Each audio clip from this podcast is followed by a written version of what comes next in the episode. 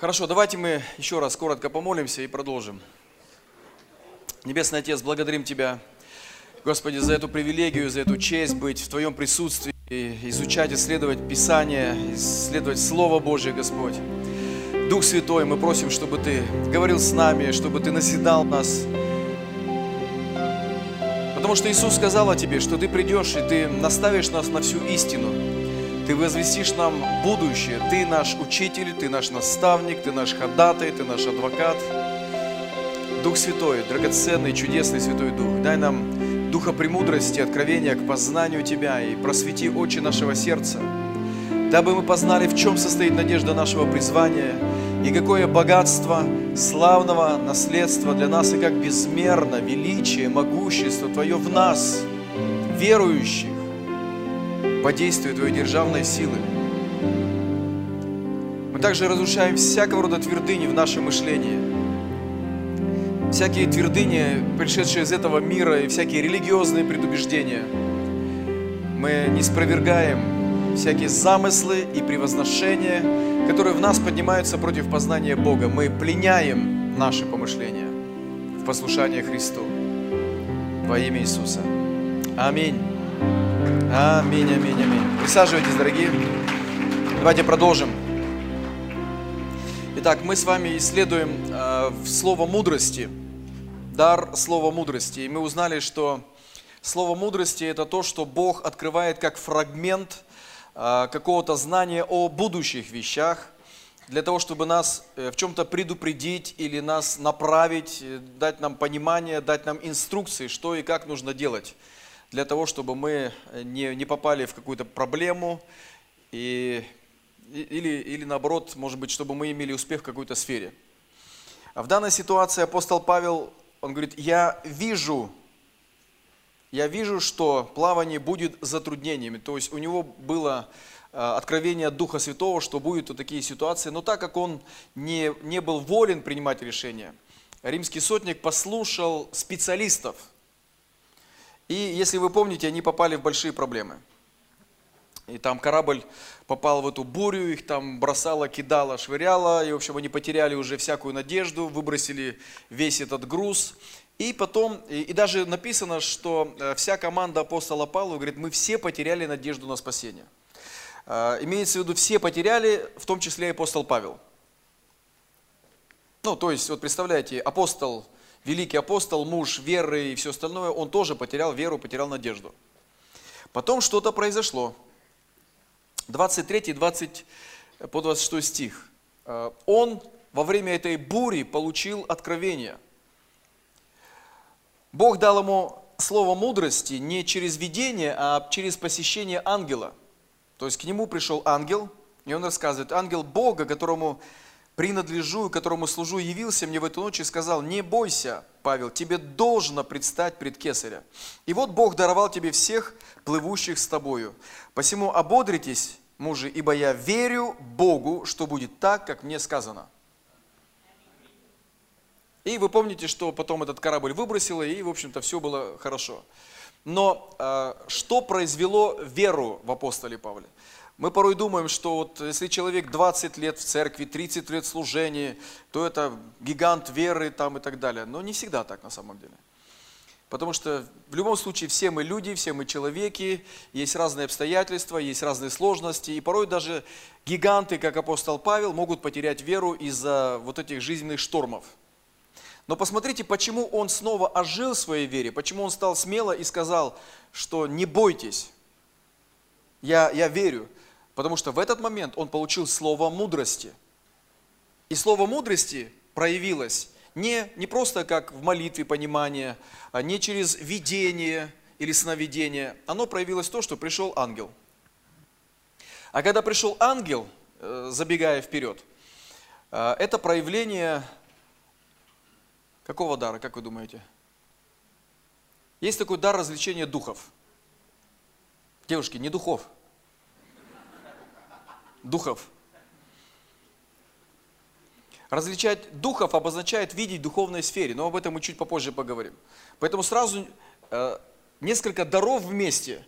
То есть дар развлечения духов, он увидел ангела, он увидел э, в сфере сверхъестественной. то есть в сфере духовного мира.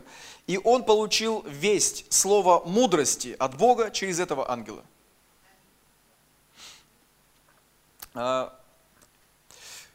Мне интересно, когда я получил крещение Духом Святым, э, было несколько таких моментов моего личного переживания. Представляете, вот я еще э, в, ту, в рамках той традиционной церкви, э, там есть четкий свой определенный порядок. И дело было перед Пасхой. Я стою на коленях, я молюсь пред Богом. И вдруг я вижу такую картину. Я вижу полный зал людей. А, у нас тогда был зал примерно на 100-120 э, мест, наверное, это кинотеатр, который мы арендовали. В церкви было человек 30 приблизительно. Но вдруг во время молитвы, это было за несколько дней до Пасхи, я вижу полный зал людей. Я вижу, что я стою и проповедую. Вижу, что я делаю призыв к покаянию. И вдруг вся толпа людей то есть, представляете, это в два раза больше, чем людей в церкви. Они все выходят вперед. А в той нашей церкви там э, призывали к покаянию следующим образом. Там, если кто-то хочет принять Иисуса, выходите, человек выходил, и он, он сам говорил, что он там может, там каялся, как он может, то есть э, ему не, не подсказывали ничего. А я вижу в этом видении, что эти люди вышли, и я их веду молитве. У нас не было это принято. Когда мы готовимся к собранию, э, я говорю пресвитеру, слушай, э, а, ну, там, понимаете, это была такая, э, значит, церковь, где все, все по порядку. Сначала, значит, второстепенные проповедники, а потом в самом конце, как бы, ну, как пастор или как самый, как самый главный. И вдруг я ему говорю, слушай, я вот тут молился, я от Бога получил, что я должен в конце проповедовать. Он говорит, ты что? Ну тут без году недели как покаялся, представляете, типа пастора подвинул и взял основную проповедь. И он не хотел. Я говорю, слушай, но, но я знаю, я, я чувствую, что Бог... В общем, я его говорил, он на меня обиделся. И тем не менее, я уговорил его, чтобы мне проповедовать, ну, образно говоря, вторым. Начинается собрание. Вот представляете, что делает слово мудрости, которое, э, это видение, которое я имел, это было слово мудрости. Оно не звучало слышимым голосом, оно просто проявилось, как, как будто я заглянул в это будущее. И начинается собрание. И так здорово, я смотрю, там полный зал людей, то есть люди пришли на приглашение, так классно, э, хорошо. И пресвитер проповедует, делает призыв к покаянию. В этот момент встает мой тесть и идет каяться. И все в церкви там заплакали, потому что знали, мы его вымаливали, знаете, он такой и он встает на колени, кается, и в этот момент присутствие Бога приходит. Знаете, реально такое аж, аж вот пробивало там до слез. И э, я как бы беру слово, я начинаю проповедовать, и вот это ощущение густого присутствия, помазания такого, знаете, вот прям наполнило зал. Я, я говорю притчу о блудном сыне, делаю призыв к покаянию, и я вдруг вижу то, что я видел в видении. Я вижу, весь зал встает. Представляете? И все эти люди, там получается ну, как бы вот первых гостей, которые никогда не были в собрании, более 70 человек в нашей традиционной церкви. Они выходят вперед. И я, как в я им говорю молитву покаяния, они все каются. И это было так сильно, друзья, что я потом редко когда переживал такое, э, такое присутствие. Но я думаю, что вот Господь показал, и если бы я сказал, да ну нет, нет, ну как я могу, там у нас же регламент, у нас же там порядок. Было ли бы вот такое действия? Я не знаю, может быть нет. Но, но так важно, когда Бог нам что-то показывает, э, идти и делать то, что Бог говорит. Может быть, это в логику не укладывается, может быть, это как-то ну, не принято в обществе или, или еще каким-то образом, знаете, может быть, эксперты это не поддерживают. Но когда мы откликаемся, идем, делаем то, что Бог говорит, тогда, тогда вещи происходят. Я учился в библейской школе, где-то в середине примерно библейской школы. Я там был лидером домашней группы и возвращаюсь с домашки. И зима, морозный воздух, я иду, молюсь. И вдруг прямо посреди этого я слышу голос Божий. Я призываю тебя быть пастором. Ты вернешься в свой город, ты начнешь церковь. И в какой-то момент, как будто у меня мгновение, и я как будто вижу э, группу людей, как бы церковь, я вижу, что есть здание. И у меня появилась вера, что когда я вернусь, у нас будет церковь, у нас будет здание. Я мы когда с женой возвращаемся, мы начинаем церковь, там была небольшая группа людей уже, но мы как бы становимся пасторами, и через буквально, получается, где-то пару лет мы приобретаем свое собственное здание. То есть вот то, что было показано, у меня, знаете, как будто точка контакта веры была. Я, я знал, что у нас будет здание. И, и это дает дерзновение, друзья. Аллилуйя. Слава Богу во веки. Так, ну пойдем дальше. Пойдем дальше. Слово «знание». Слово «знание». Евангелие Иоанна, 4 глава, 16 стих. А, вы помните, как Иисус э, идет через Самарию, останавливается около колодца, и ученики идут за пищей. Вдруг подходит женщина, и они начинают общаться. Иисус говорит ей, пойди позови мужа твоего и приди сюда. Женщина сказала ответ, у меня нет мужа. Иисус говорит ей, правду ты сказала, что у тебя нет мужа. Ибо у тебя было пять мужей, и тот, которого ныне имеешь, не муж тебе. Это справедливо ты сказала. Женщина говорит ему, Господи, вижу, что ты пророк. Вот это слово знание, которое Иисус высказал этой женщине, произвело очень, очень мощное действие не только в жизни этой женщины, если вы помните историю. Эта женщина уверовала, потому что, ну, как бы, никто же не рассказал Иисусу. И, и причем это было очень, э, очень так э, все, опять же, не по, не по их культуре, если бы так сказать. Потому что иудеи с самарянами не сообщались. Иудеи считали, что они избранный народ, и что вот как бы там все другие языческие народы не имеют права вообще поклоняться Богу. Э, самарийцы, хотя там была целая смесь, это не только вернувшиеся колено Израилева, но там еще были из, э, из Ирана, из Персии, из э, Вавилона, в общем, там все перемешалось, и поэтому там такие этнические были препятствия. Представляете, слово «знание» разбило эти преграды, Слово знания открыло сердце этой женщины, что она могла слушать Мессию и получить спасение.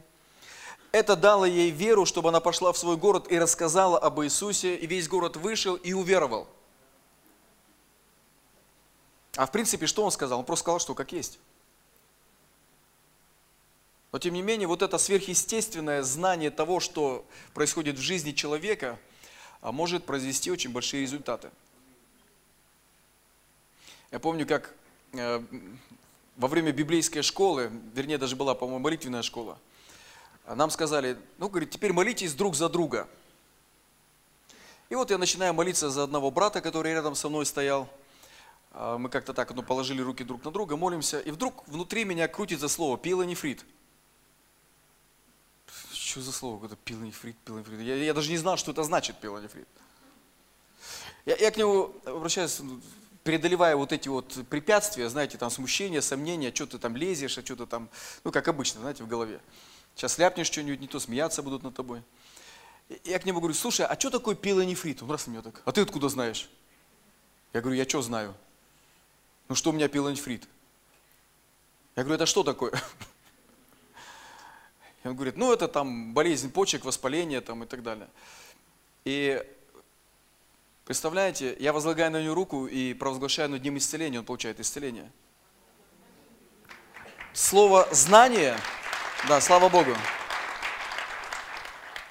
Знаете, вот, вот просто эта мысль, которая вдруг поднялась. И, э, возможно, мы с вами, ну, не то, что возможно, скорее всего, мы получаем слово мудрости, мы получаем слово знания, но, но порой мы думаем, что это, это просто наши идеи, это просто наши мысли. Мы, мы просто стесняемся об этом сказать или думаем, да что это я там себе напридумывал. Но хорошо быть смелым. Понимаете, мы, мы с вами, э, ну, образно говоря, еще в детском садике, мы все тренируемся. Поэтому нужно относиться ко всему как дети. Когда ребенок падает, он же не, не лежит и не плачет, что-то все, я больше ходить не буду. Упал, встает, потом опять упал, опять встает. Таким образом он тренируется ходить. Я думаю, хорошо, если бы мы вот так начали э, практиковать дары и будем ошибаться, будем ляпать мимо, говорить какие-то слова мимо. Но с другой стороны, для нас это будет тренировка, чтобы мы становились более чувствительными и, и более натренированными к тому, чтобы высвобождать эти дары. Потому что очень часто это именно тот самый страх, что скажут, а что подумают, а если я ошибусь. А, а еще хуже страх такой, а если я скажу не то, Бог меня накажет. Ну, ну это и серии того, что ребенок будет думать, если я упаду, папа будет ругаться и меня накажет. Не, не, он хочет, чтобы мы тренировались, чтобы мы развивались, чтобы мы росли и возрастали в этих дарах, чтобы, знаете, ревность была по этому поводу. Поэтому очень важно прислушиваться, когда мы молимся друг за друга. Понимаете, прислушиваться к каким-то вещам. Э, порой э, пастора, когда консультируют, я, я сам помню, что люди приходят, ты значит, выслушиваешь их, и, и, и чем больше слушаешь, тем там, о, о, о, ой, и по-человечески я абсолютно не знаю, что им сказать. Но же они так загружают, что думаешь, ну все, катастрофа, ну, как бы выхода нет. Особенно, когда у тебя нет образования, там какого-то психолога там, и так далее, что им там наговорить им, чтобы они успокоились. И в этот момент я просто, я, я, я слушаю их, а про себя говорю, Господи, Дух Святой, скажи, скажи, что сейчас вот, посоветовать, что можно сказать. И практически каждый раз – вдруг во мне появляется какое-то понимание или какая-то идея, или вдруг я начинаю, э, я, я начинаю одно слово говорить, и вдруг я чувствую еще одно слово приходит, и вдруг я чувствую еще одно слово приходит. И как будто начинаешь, и ты начинаешь с таким убеждением говорить, как будто ты такой опытный специалист уже. А три минуты назад ты вообще не знал, что сказать. И, и вот это и есть, возможно, слово знания, это есть слово мудрости – оно не проявляется в такой драматической форме, так говорит Господь, аллилуйя, или там ангел с неба проявился. Ну, порой нужно так, а, а очень часто оно бывает вот, вот таким вот образом. А в, бывают моменты, что когда э, мы начинаем молиться, может быть, знаете, э, во время прославления или поклонения, и я когда проповедую, вдруг я начинаю чувствовать какой-то поток, и Просто ни с того, ни с сего. Вдруг у меня начинает что-то болеть. Как бум. Там раз, то почка резко заболит. Я думаю, ну у меня же это не болит. И со временем я понимаю, что Бог может давать просто знание какое-то, что есть человек, у которого такая-то боль. Или бывает как будто такой толчок, что вдруг приходит боль, которой не было три минуты назад. И я могу сказать, ой, что это у меня тут заболело-то? А могу подумать, а может быть это Бог дает слово знания, чувствование того человека, который сейчас переживает эту боль. Я просто начинаю говорить. Я не уверен, что это так, что на самом деле, но я, я говорю. Может быть, я ошибаюсь, может быть, я, э, знаете, просто вот как бы, может, на самом деле что-то кольнуло.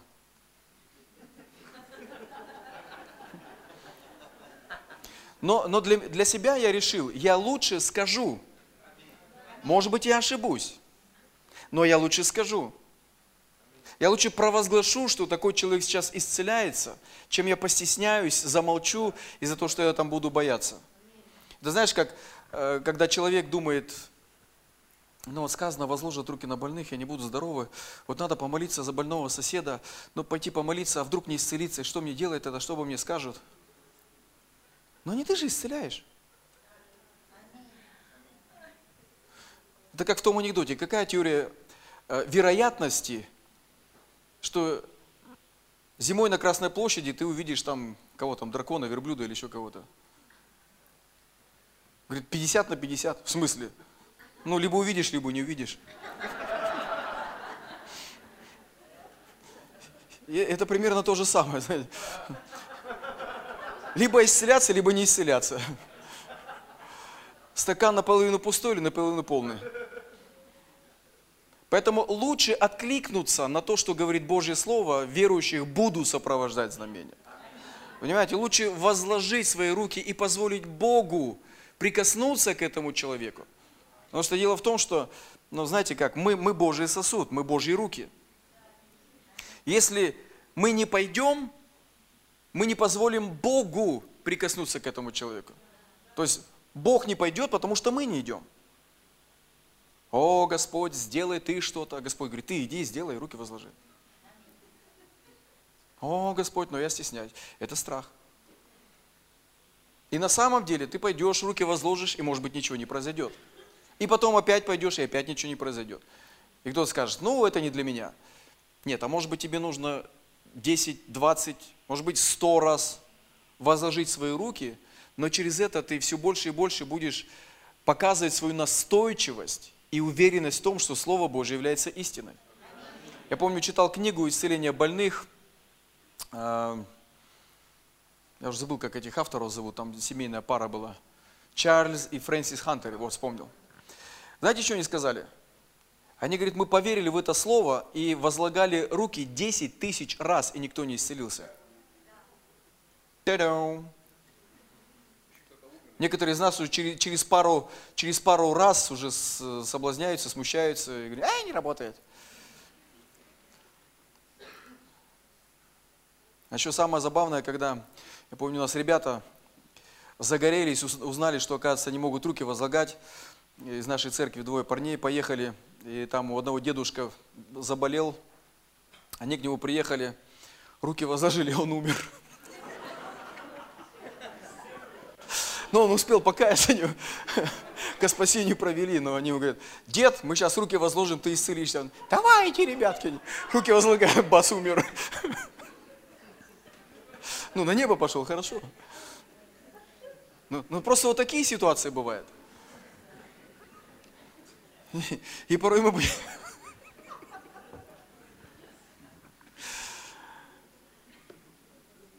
И очень важно нам не, не, не опираться на свой опыт, там, а, негативный или положительный.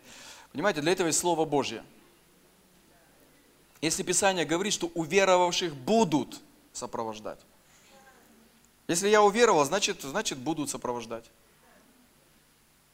Ну, может быть, не сразу, но это не потому, что Бог не хочет. Это, скорее всего, потому что я где-то еще, может быть, не созрел, не был готов, как бы то ни было. Но, тем не менее, еще раз, э, что Писание говорит? Чтобы мы искали, жаждали, ревновали. Не, не всегда будет просто, не всегда будет легко. Но если мы с вами, вот как Божий народ, который ревнует о пробуждении в России, если мы э, загораемся, если мы понимаем, что это Бог желает, и мы понимаем, что сатана ревно, знаете, яростно препятствует этому, он, он не хочет, чтобы появился, ну, ну представьте, э, был один Иисус, против которого сатана выступал, и, и, и вдруг появляются тысячи таких, как Иисус. Это же все, это хана сатане. Поэтому он, конечно, не хочет, он будет наполнять религией, он будет э, ввергать в смущение, в чувство вины, осуждение и так далее, лишь бы, лишь бы это все остановить. Но если мы будем настойчивыми, если мы понимаем, что это вот так, это Писание говорит, это не просто мы тут себе решили, это, это Божье желание, это возгревает нас ревность, это будет нашей жаждой для того, чтобы мы были открыты для Бога, и через нас реки живой воды текли. Понимаете, исцеление это, это жизнь. Прорыв в какой-то сфере – это жизнь. Какой-то ответ, какое-то слово ободрения – это жизнь. Поэтому я верю, что дары Святого Духа – это то самое проявление рек воды живой. Потому что все это идет на благо, это идет на пользу. Хорошо, давайте еще посмотрим один пример слова знания. Деяния апостолов, 9 глава, 10 стих. В Дамаске был один ученик именем Анания. Господь в видении сказал ему, встань, пойди на улицу, так называемую прямую, и спроси в уединном доме Тарсянина. По имени Савла. Он теперь молится и видел в видении мужа именем Ананию, пришедшего к нему, возложившего на него руку, чтобы он прозрел. Вот проявление, дар слова знания. Молится себе парень по имени Анания, Ничего не подозревает, ничего не знает. Слышал, что какой-то грозный Савл идет вязать христиан. Вот вся информация. Понимаете, не было интернета, не было ни WhatsApp, ни Telegram, ничего, чтобы там быстро все это распространялось. Где-то как-то слухи докатились. И вдруг, сверхъестественно, в видении Господь ему говорит, иди туда, там Савл. Господи, да он же то и то. Иди и делай, все уже нормально. В это время Савол, который там ослеп и который молится, он в видении получает слово знание, что придет такой человек по имени Анания. Понимаете, это сверхъестественное знание. И оно производит определенный результат. Вы помните, что в этот момент Павел исцеляется, то есть у него уходит эта чешуя, он прозревает, он наполняется Святым Духом и идет и, и крестится. И вот, пожалуйста, из такого грозного, злобного Савла появляется апостол Павел.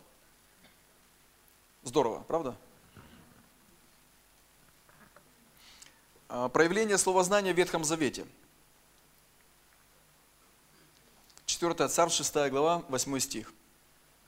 Царь сирийский пошел войной на израильтян, советовался со слугами своими, говоря, в таком-то, таком-то месте расположу свой стан. И посылал человек Божий к царю израильскому сказать, берегись проходить этим местом, ибо там сирияне залегли. И посылал царь израильский на то место, о котором говорил ему человек Божий, предостерегал его и сберег себя там и не раз, и не два. А, интересный момент, что царь человек власти, прислушался к тому, что говорит человек Божий, и это не просто повлияло на религиозные чувства или проявило какое-то там познание в теологии или там философии. Это спасло ему жизнь не раз и не два. Понимаете, дар слова знания может спасти нам жизнь. Ну, понятно, вы помните, что там в этот момент была целая, э, целая проблема или целая такой тревога. Посмотрите, вот 11 э, стих. В стане сирийском Встревожило сердце царя сирийского по этому случаю, призвал он рабов своих и сказал им, скажите мне, кто из наших в связи с царем израильским? И сказал один из слуг его. То есть, ну, образно говоря, э, царь сирийский начал вычислять, тоже Штирлиц – кто же там завелся такой, кто там все передает. Вообще, представляете, я, я так думаю, разведчики, они бы мечтали о таком, о таком специалисте. Завелся такой разведчик, который все передает. И не надо засылать куда-то, не надо там шпионить. Сидит себе, раз позвонил там. А вот эти ребята то-то, то-то замышляют. И все, хоп, сразу противодействие. Итак, э, то, что говорит один из слуг, говорит, никто не предает, господин царь, а это Елисей пророк, который у Израиля пересказывает царю израильскому те слова, которые ты говоришь в спальной комнате твоей. Ауч. Что мы там в спальной комнате говорим? Порой надо так аккуратно знаете, я э, помню, одна ситуация была. Э, в 97 году мы там по наивности своей полезли участвовать в выборах мэра. Одна сестра нас баламутила, сказала, мне Бог сказал, что меня надо выбрать мэром. И мы подвязали, значит, там туда. В то время волна такая шла, знаете, вот. И мы там, давай, аллилуйя, все, погнали. Короче, она 500 голосов набрала, мэр, который был мэром и снова стал мэром, он сказал, говорит, я эту церковь сотру в порошок. Мы думали, хорошо, мы так в выборах поучаствовали. И там такая кампания против, ну, в газетах, в телевидении, где мы только там, что только не было, ой-ой-ой. И мы поехали на конференцию, была тогда конференция в Швеции, и идет такое собрание, там где-то около, по-моему, трех тысяч э, человек присутствует. И вдруг э, пастор, который вел эту конференцию, он стоит, говорит, тут есть семейная пара из Сибири, встаньте. Представляете, за рубежом вообще, да? Мы, мы встаем, и он начинает нам пророчествовать. Он нам говорит, что ангелы заботятся о вашей ситуации – и что э, мэр в вашем городе, если он не покается, не изменит отношение к церкви, через 6 месяцев он будет убран. Мы стоим, нас качает, повело, мы такие, аллилуйя, ну вот теперь Бог за него возьмется. Возвращаемся. Месяц проходит, два проходит, шесть проходит. И казалось бы, ничего не произошло, потому что мы смотрим по телевидению, по новостям, этот мэр, там все, он ездит. И в один какой-то момент мы с женой так, э, ну знаете, как бы в огорчении таком, в нашей спальне. Сидим перед сном, такие огорченные, потому что 6 месяцев прошло, ничего не поменялось. Думаем, да, пророк ошибся. Легли спать, в 7 утра звонок. Звонит пастор от нас, там рядышком город, 200 километров. Он звонит такой, Сергей, у меня слово от Бога. Я думаю, что он в 7 утра звонит? Не спится человеку, ну он пока пожилой уже. У меня, говорит, слово от Бога. Я, говорит, не знаю чего, молился, Бог мне сказал тебе сказать. Второе, паралипоменон 20, 20. И раз открываю там. И первое, что слышу, верьте Господу и будьте тверды. Верьте пророкам его, и будет успех вам.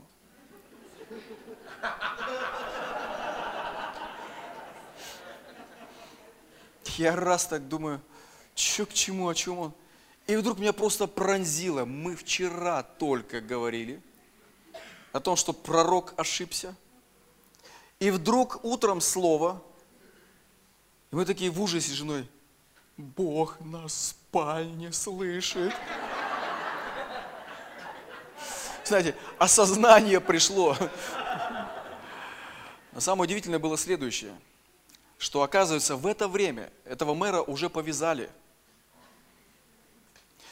они делали махи... махинации, они э, брали наличку, привозили в московские банки. Вы помните, 90-е годы там можно было за несколько месяцев прокрутить, сделать большие проценты, потом раздать зарплату, которую там задерживали на несколько месяцев, якобы из центра деньги не приходят. Крутили, в общем, его поймали ФСБшники. Но картинка была такая, что типа он там ну, до сих пор еще присутствует. На самом деле его уже взяли, он уже находился под следствием. Представляете? А видимо, казалось, ничего не происходит. Но Бог сказал, верьте Господу и верьте пророкам, и будет успех.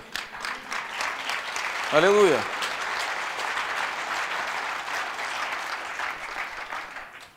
Вот поэтому у нас была такая ситуация, друзья очень э, запоминающийся лично для нас, потому что э, мэр, который грозился, что он нас сотрет в порошок, ну вы понимаете, о чем я. Где тут мэр теперь? Еще один дар из, э, из даров откровения, это то, о чем мы уже немножко коснулись, это дар развлечения духов. Дар развлечения духов, некоторые думают, ну это видеть бесов – или там различать, что есть бесы. На самом деле это обозначает, что человек э, получает сверхъестественную способность различать в духовной сфере. Это может быть через видение, когда человек видит э, или там какого-то демона, или видит ангела, или видит Иисуса. Даже когда человек видит Иисуса, это дар развлечения духов, потому что это способность видеть в духовном мире. А, смотрите, когда Бог сотворил человека, сотворил Адама – Адам на тот момент э, имел возможность спокойно, свободно видеть духовными глазами. То есть он видел ангелов, он видел Бога, он общался с Богом напрямую, лицом к лицу. Э, Бог приходил и общался с ними прохладе дня, вы помните? И только в тот самый момент, когда Адам согрешил, его духовные глаза закрылись. И остались только физические глаза. Вот почему они увидели себя голыми – Понимаете, почему они себя не видели нагими? Потому что их духовные глаза были открыты, а проявление славы Божьей вокруг них было сильное. Когда они согрешили, слава Божья их покинула. И осталась плоть. И поэтому вдруг они увидели себя просто как плоть. И с этого момента у человека закрыты духовные глаза. Человек духовное существо – то есть наш дух живет в скафандре под названием тело. И мы настоящие. Мы смотрим через наши глаза, как через, как через некие иллюминаторы. Понимаете, мы порой ассоциируем себя только с телом. Я как тело, смотрю на тебя как на тело и думаю, это все. На самом деле я там внутри, смотрю на тебя, который там внутри. И мы в естественном различаем только физический мир. И удивительно, что даже вот в этом физическом мире люди своей гордости заявляют, Бога нет, потому что я его не видел. Гагарин в космос летал, его там партработники спрашивают, ну что, Бога видел? Говорит, нет. Фу, слава Богу, нету Бога. Человек не видит в физическом мире очень много чего. Я когда проводил семинар э, о вере, я вам рассказывал о том, что есть спектр электромагнитных излучений. Начиная от длинных волн, это, это все физическое явление. Это, это не духовный даже мир, в физическом мире. От длинных э, волнов до ультракоротких гамма-излучения. И человек может видеть только узенький, маленький спектр, это э, на 10 в минус пятой степени. Чуть-чуть. Инфракрасное излучение он еще не видит. Раз красное, уже видим. Потом раз фиолетовое еще видим. Ультрафиолетовое уже не видим. То есть вот такую малюсенькую часть. Это как смотреть на мир в узкую замочную скважину и делать какие-то выводы. И в гордости потом говорит, я не вижу, поэтому этого нет. Но когда Иисус вернул нас в прежнее состояние, в Царство Божье, мы теперь имеем право на открытые духовные глаза. Три человека только согласились. Понимаешь, это не, не что-то невероятно необычное. Это для нас должно стать нормальным явлением. Смотрите, мы вернулись в первоначальное состояние сотворенного человека. Мы в последнем Адаме, мы в Иисусе Христе, мы новое творение. Почему апостол Павел и молится этой молитвой, и я вам рекомендую, молитесь каждый день, молитва из послания Ефесянам 1 главы, чтобы Бог дал нам духа премудрости и откровения к познанию Его и просветил очи нашего сердца, наши духовные глаза, чтобы мы снова начинали различать в духовной сфере. Потому что мы погрузились в духовную сферу. Через крещение Духом Святым мы теперь не просто в физическом мире, мы также часть духовного мира. Это Царство Божие, которое для нас открыто. И очень важно нам заглянуть за пределы естественного, чтобы увидеть невидимое, чтобы понять, какие ресурсы есть в этом царстве для нас, чтобы знать, какое будущее для нас Бог приготовил, чтобы знать, какой путь для нас есть. Понимаете? И когда мы заглядываем, вот я вам приводил этот пример, Бог показывает, что Он приготовил вот это потрясающее собрание. Что это было? Я увидел невидимое. Мои духовные глаза открылись, и я какие-то вещи увидел. И это все для того, чтобы мы имели успех, мы имели прорыв, и это было не обычным естественным образом, а чтобы это было сверхъестественно. Давайте посмотрим здесь на вот эту ситуацию. Дар развлечения духов. Деяние 16 глава, 16 стих. Апостол Павел проповедует в Филиппах. Встретилась нам одна служанка, одержимая духом прорицательным. Идя за Павлом и за нами, она кричала, говоря, «Э, эти человеки – рабы Бога Всевышнего, которые возвещают на путь спасения.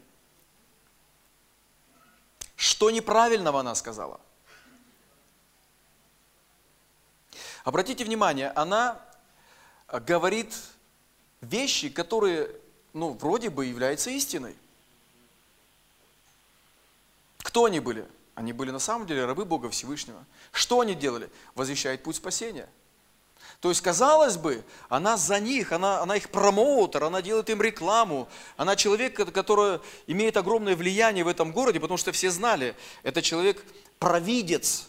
Она для них была пророком, к ней приходили, чтобы она им предсказывала, гадала там и так далее. То есть она имела огромный авторитет. И вдруг авторитет этого города заявляет, эти люди, рабы самого Всевышнего Бога, слушайте их, они вам путь спасения говорят.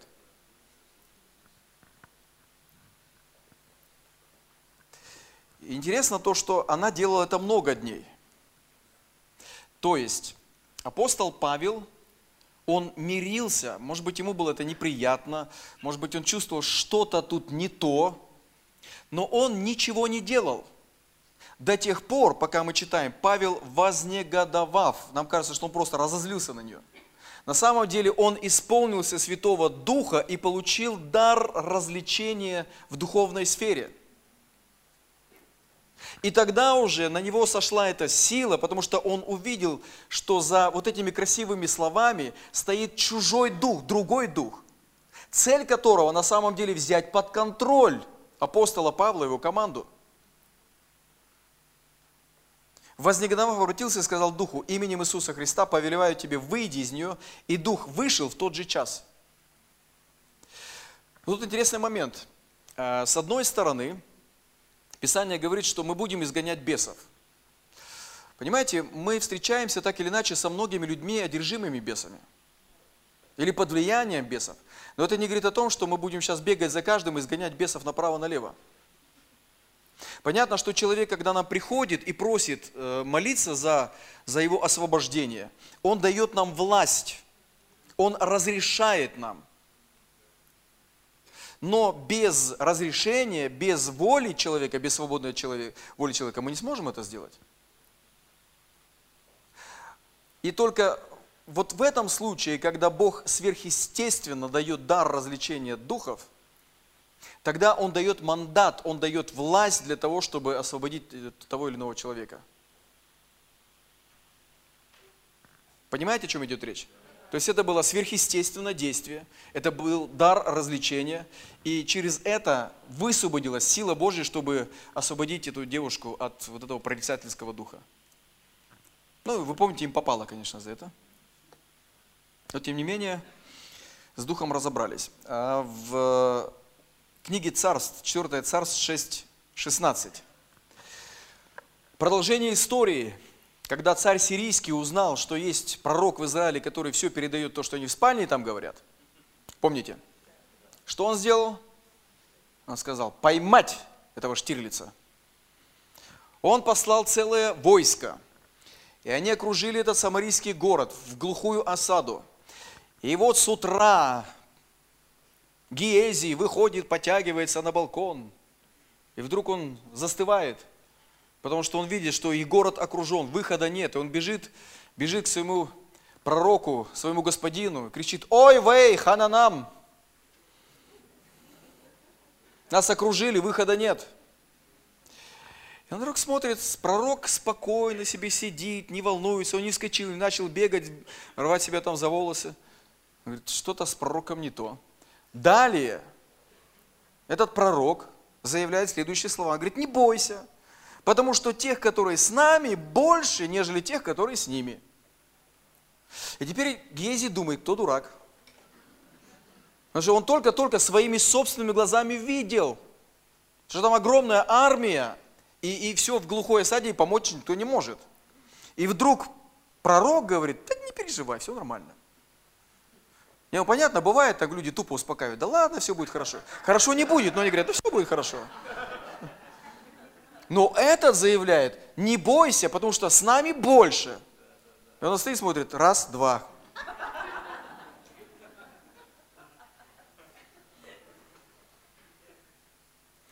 Теперь смотрите, пророк говорит, молился Елисей. Смотрите, молился Елисей и говорил, Господи, открой ему глаза, чтобы он увидел. Вопрос, а чем он смотрел? И вот теперь мы понимаем, что есть какие-то другие глаза. Одни глаза, которыми Гиези увидел огромное войско, пришел в ужас, пришел в страх. А Елисей молится, Господи, открой ему глаза. И открыл Господь глаза слуге. То есть есть духовные глаза, которые Господь может открыть. И на эту ужасную ситуацию, в которой мы оказались, и нам кажется, выхода нет – все ужасно, все против нас. Помощи ждать неоткуда. И когда Господь открывает наши духовные глаза, вдруг все меняется. Смотрите, и открыл Господь глаза слуге, и он увидел. И вот вся гора наполнена конями и колесницами огненными кругом Елисея. Вау! Представляете, как круто. Вдруг слуга приходит в спокойствие, Вдруг он понимает, что все хорошо, потому что на самом деле тех, которые с нами, больше. А в физическом мире-то ничего не изменилось. Вот представляете, что может делать вот слово знания, слово мудрости, что может делать дар развлечения духов, когда мы можем просто заглянуть в какие-то вещи, в которые мир не может заглянуть. Их духовные глаза закрыты. Конечно, есть люди, которые э, ну, как бы рожденные с определенной чувствительностью. Мы знаем экстрасенсы, оккультисты, которые уходят в астрал, которые тоже, но они подключены к другому царству.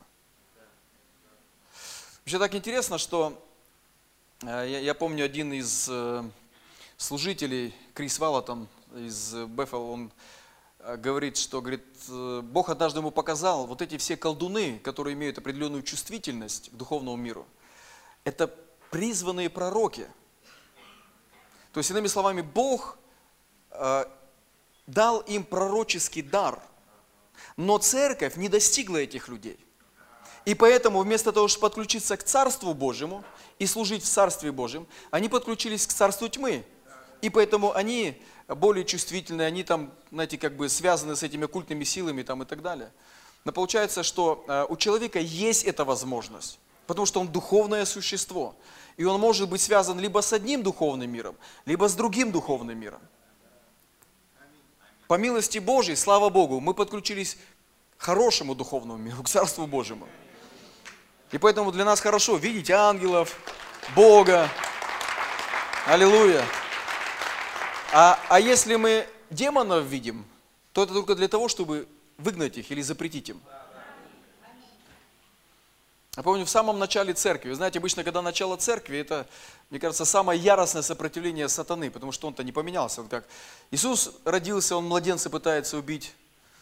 И как церковь рождается, он тоже младенца пытается убить. И поэтому очень часто пасторы в самом начале сталкиваются с огромным сопротивлением вообще. И вы знаете, как только церковь началась, дети постоянно болели. И постоянно, знаете, такое было состояние, давление, ночами не спали. Я помню, что однажды ночью подскакивали, просто начинали молиться за детей, потому что там температура, боль, кашель, не спят. И однажды я видел, как бесы у нас по, по занавескам лазили. Вы представляете, до какого доходило, что уже вот, думаешь, кошмар вообще, все.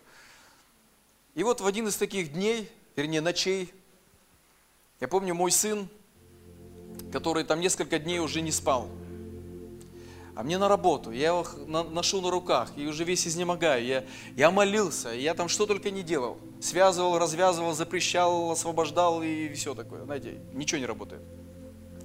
И вдруг какой-то момент времени, когда я возопил Господу, говорю, Господи, ну что-то сделай по этому поводу, я уже не могу больше.